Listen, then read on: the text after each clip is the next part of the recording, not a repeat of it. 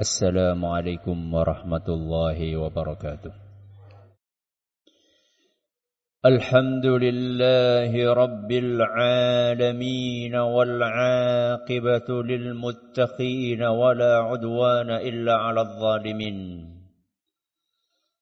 وأشهد أن لا إله إلا الله الإله الحق المبين. وأشهد أن محمدا عبده ورسوله المبعوث رحمة للعالمين. صلى الله وسلم وبارك على خاتم الأنبياء والمرسلين. نبينا وسيدنا محمد بن عبد الله وعلى آله وصحبه أجمعين. وسلم تسليما كثيرا إلى يوم الدين. أيها الإخوة المسلمون اتقوا الله تعالى حق تقواه.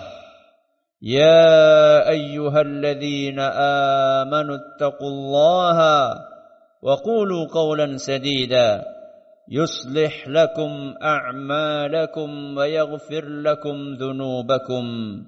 ومن يطع الله ورسوله فقد فاز فوزا عظيما اما بعد Jamaah Jumat rahimakumullah Marilah kita tingkatkan ketakwaan kita kepada Allah Azza wa Jal dengan ketakwaan yang sebenar-benarnya yaitu dengan mengamalkan apa yang diperintahkan oleh Allah Subhanahu wa taala Dan oleh Rasulnya sallallahu alaihi wasallam serta menjauhi apa yang dilarang oleh Allah Subhanahu wa taala dan oleh Rasulnya sallallahu alaihi wa ala alihi wa sahbihi wasallam.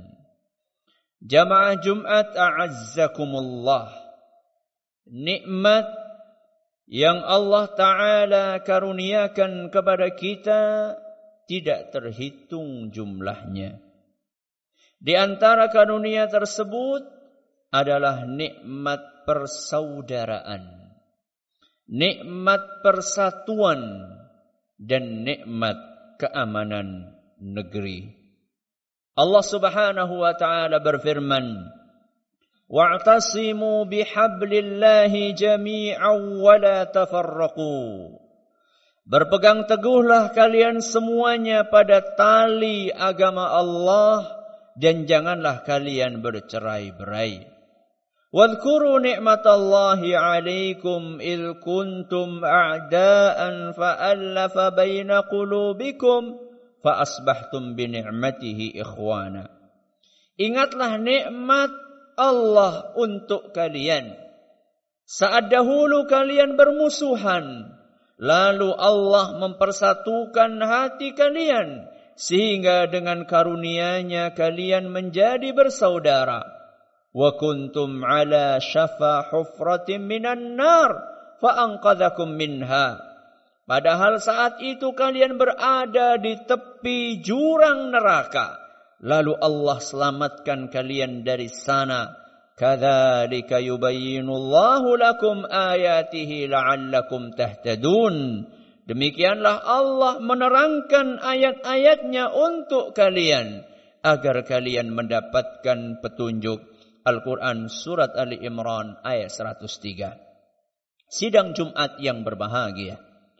Sebagaimana nikmat-nikmat Allah lainnya. Persatuan persaudaraan dan keamanan ini bisa dicabut dari negeri kita. Kapan? Tatkala kita tidak mensyukuri nikmat tersebut.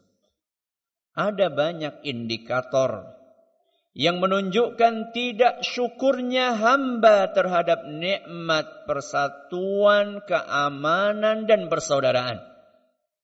Di antara indikator kuat tidak syukurnya hamba terhadap nikmat tersebut adalah manakala kita membiarkan kemungkaran merajalela.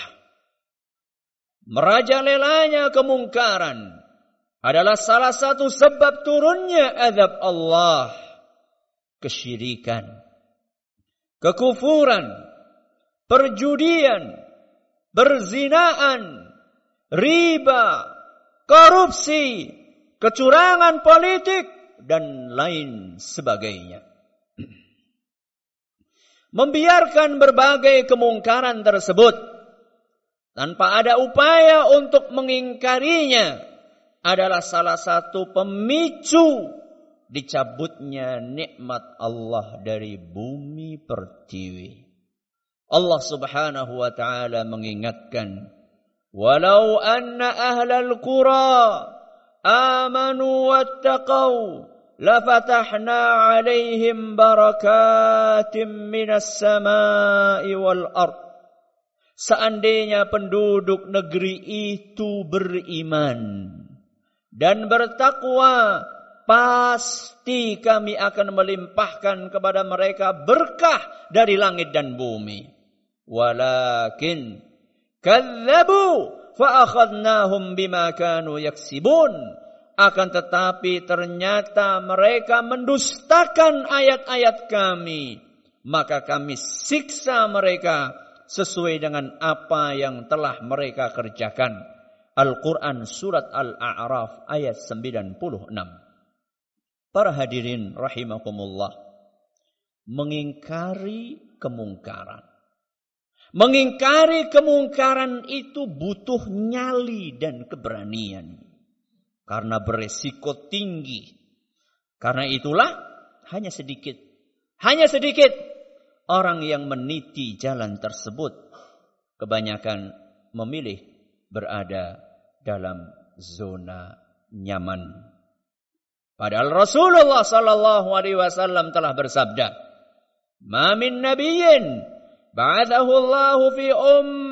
qabli illa kana lahu min ummatihi hawariyuna wa ashabu ya'khuduna bi sunnatihi wa yaqtaduna bi amrih."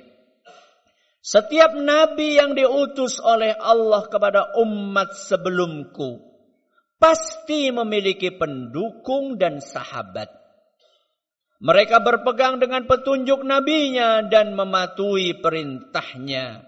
Thumma innaha takhlufu min ba'dihim khulufun yaquluna ma la yaf'aluna wa yaf'aluna ma la yu'marun. Namun sesudah mereka muncul generasi yang mengucapkan apa yang tidak mereka praktekkan dan mempraktekkan apa yang tidak diajarkan. Faman jahadahum biyadeh fahuwa mu'min. Barang siapa melawan mereka dengan tangannya, maka dialah orang yang beriman. Waman jahadahum bilisanihi fahuwa mu'min. Barang siapa melawan mereka dengan lisannya, itulah orang yang beriman. Wa man jahadahum biqalbihi fahuwa mu'min. Barang siapa melawan mereka dengan hatinya, dialah orang yang beriman. Walaysa wara'a dzalika minal imani habbatu khardal. Selain itu, tidak ada keimanan yang tersisa sedikit pun. Hadis riwayat Muslim. Jamaah salat Jumat yang kami hormati. Namun namun bermodal keberanian dan nyali saja tidak cukup. Amar ma'ruf nahi mungkar itu sangat memerlukan ilmu. Ilmu untuk membedakan mana yang ma'ruf dan mana yang mungkar, mana yang baik dan mana yang buruk, serta mana yang benar dan mana yang salah agar tidak terjerumus kepada kesalahan fatal. Alih-alih beramar ma'ruf nahi mungkar, justru malah beramar mungkar nahi ma'ruf. Kemungkaran dibela dan didukung, sedangkan kebajikan malah diberangus dan diperangi. Ilmu yang lain. Yang sangat dibutuhkan adalah ilmu untuk mempertimbangkan maslahat dan mafsadat. Ilmu untuk memper, mempertimbangkan efek positif dan efek negatif. Serta dampak baik dan dampak buruk. Betul. Amar ma'ruf nahi mungkar itu memiliki resiko. Namun saat akan menjalankan ibadah yang agung ini seorang muslim harus memperkirakan secara cermat level resiko tersebut. Apakah resikonya masih dalam batas yang bisa ditolerir oleh syariat? Contoh misalnya, resikonya sekedar diomong orang, dibenci, dikucilkan, atau yang semisalnya. Ini resiko biasa. Dan kita akan berusaha menahan diri saat menerima resiko tersebut. Tapi, kita harus mempertimbangkan apakah level resikonya akan berakibat menghilangkan nyawa orang banyak. Atau akan memicu huru hara. Atau akan menimbulkan tindakan anarkis atau berbagai dampak dahsyat lainnya. Apabila ternyata justru pengingkaran kemungkaran akan menimbulkan kerusakan yang lebih parah, maka saat itu pengingkaran kemungkaran haram hukumnya untuk dilakukan. Ma'asyiral muslimin rahimakumullah. Anas bin Malik radhiyallahu anhu pernah bercerita. Pada suatu hari ada seorang Arab Badui masuk Masjid Nabawi. Tiba-tiba dia mojok kencing di salah satu pojok masjid. Maka para sahabat pun yang melihat kejadian itu mereka membentak, menghardik orang tadi. Akan tetapi Nabi Shallallahu Alaihi Wasallam justru melarang tindakan para sahabatnya.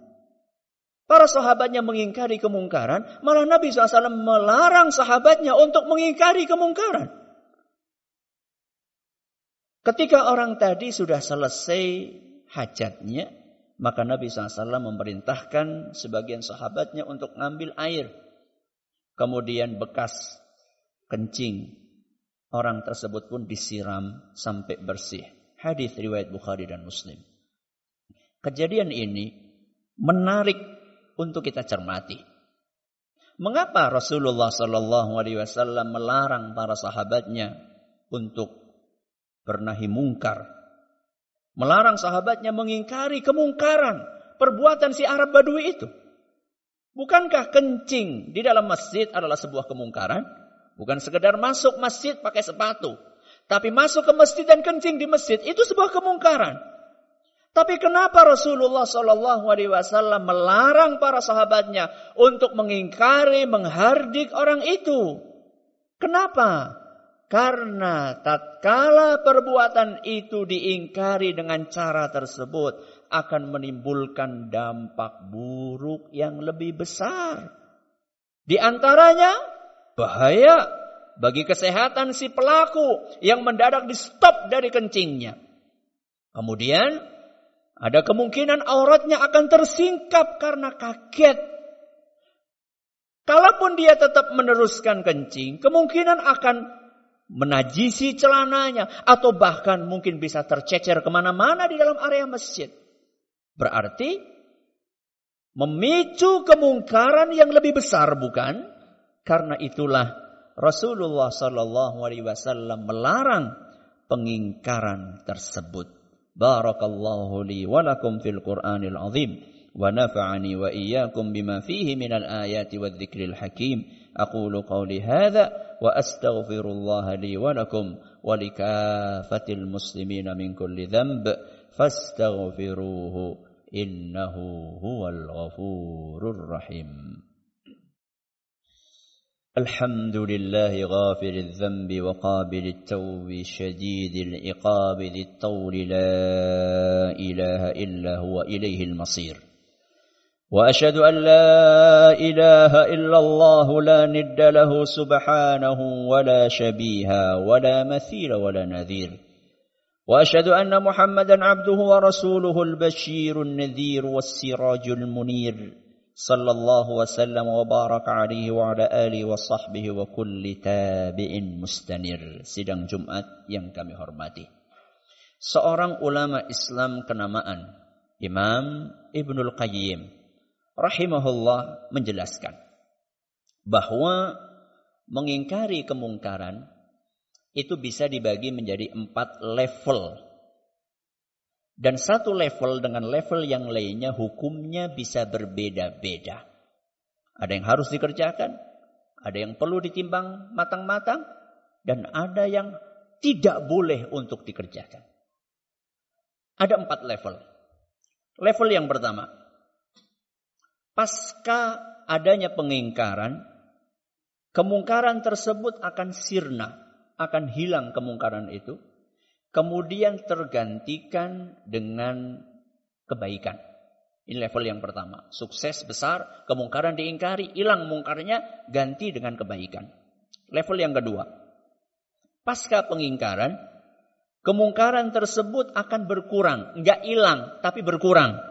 Walaupun tidak hilang total. Level yang pertama dan yang kedua ini, saat itu disyariatkan untuk melakukan pengingkaran kemungkaran.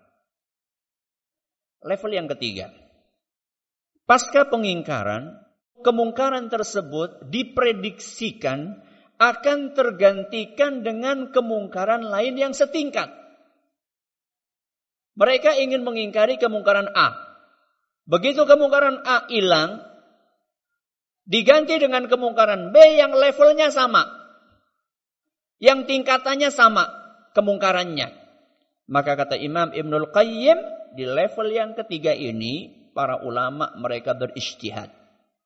Mereka menimbang-nimbang dijalankan atau tidak dijalankan. Oke, okay?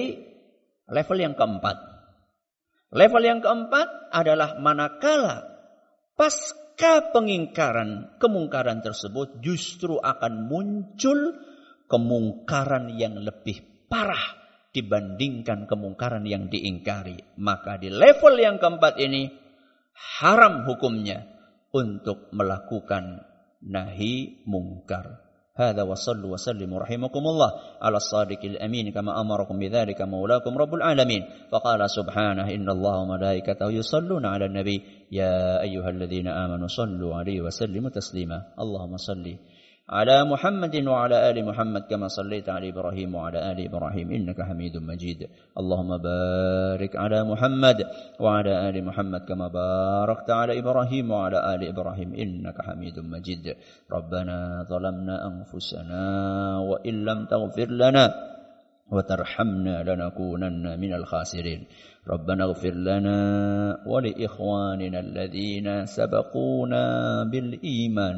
ولا تجعل في قلوبنا غلا للذين آمنوا ربنا إنك رؤوف رحيم اللهم أصلح ولاة أمورنا ووفقهم لما تحبه وترضاه Ya Allah, bimbinglah pemerintah kami menuju kebaikan dan karuniakan taufik kepada mereka ke jalan yang engkau cintai dan engkau ridhai. Allahumma walli alaina khiyarana wa qina syirarana. Ya Allah, jadikanlah orang-orang yang baik sebagai pemimpin kami dan lindungilah kami dari orang-orang jahat ربنا لا تزغ قلوبنا بعد إذ هديتنا وهب لنا من لدنك رحمة إنك أنت الوهاب. ربنا آتنا في الدنيا حسنة وفي الآخرة حسنة وقنا عذاب النار. وصلى الله على نبينا وسيدنا محمد وعلى آله وصحبه ومن تبعهم بإحسان إلى يوم الدين. وآخر دعوانا أن الحمد لله رب العالمين. أقم الصلاة.